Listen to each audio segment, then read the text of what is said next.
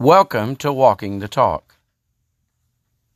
In First Timothy one and fifteen, Paul said this, "This is a faithful saying and worthy of all acceptation, that Christ Jesus came into the world to save sinners, of whom I am chief."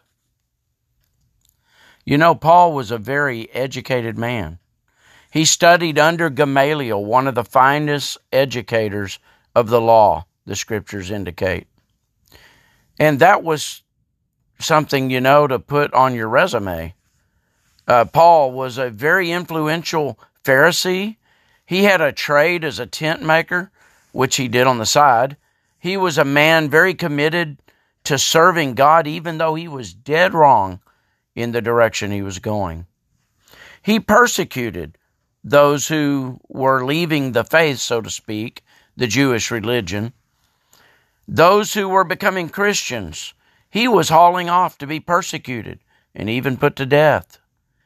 And he believed he was doing the right thing the whole time.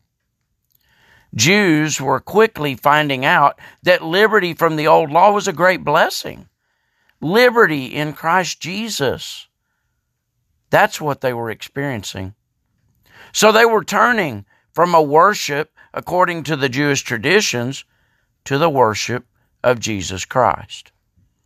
And Saul, at the time, Saul was his Hebrew, Hebrew name, was commissioned to go fight this, to go round them up and imprison them. Those who openly confessed Jesus as their Lord, Paul was looking for them. And so he was dragging them off in the name of God. His own words, the chief of sinners. That's what the Apostle Paul believed of himself and thought of himself.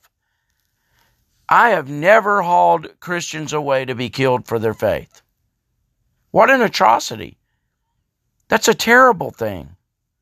No doubt when the Apostle Paul came to the, to the knowledge of truth, he had guilt I couldn't begin to touch. He refers to himself as the chief of sinners, yet the Lord met him where he was, and as he was, and there was repentance, obedience, and a life that was changed. You know, God used him, I suppose, as the most influential leader of the first century church, as is evidenced by the amount of writing that he did in the New Testament. He wrote more letters in the Bible than any other. You know, Paul, Saul of old, or Saul was his previous name, he became known as Paul. He was a changed man. Changed by God's grace. You know, God saw what even Christians at the time were skeptical of, a man whom he could use in his service. The book of Acts reveals, following the conversion of Paul, how the Christians reacted to the news. They were like, "Don't bring him here. We've heard about him. We know what he's done."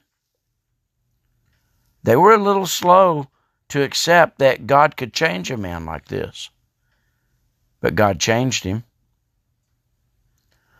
And I got to thinking, you know, if a man like Paul can be changed and be used by God in his service, then I can be changed and used by God in his service. And if he can change Paul and me, he can change anybody in this world.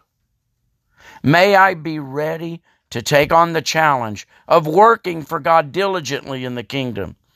And may I be ready to accept others when God saves them without judging their hearts. May the fruit of his righteousness shine upon those who are outside of Christ. And may I be used in some way to meet their needs. Join me next time as we continue to walk the talk.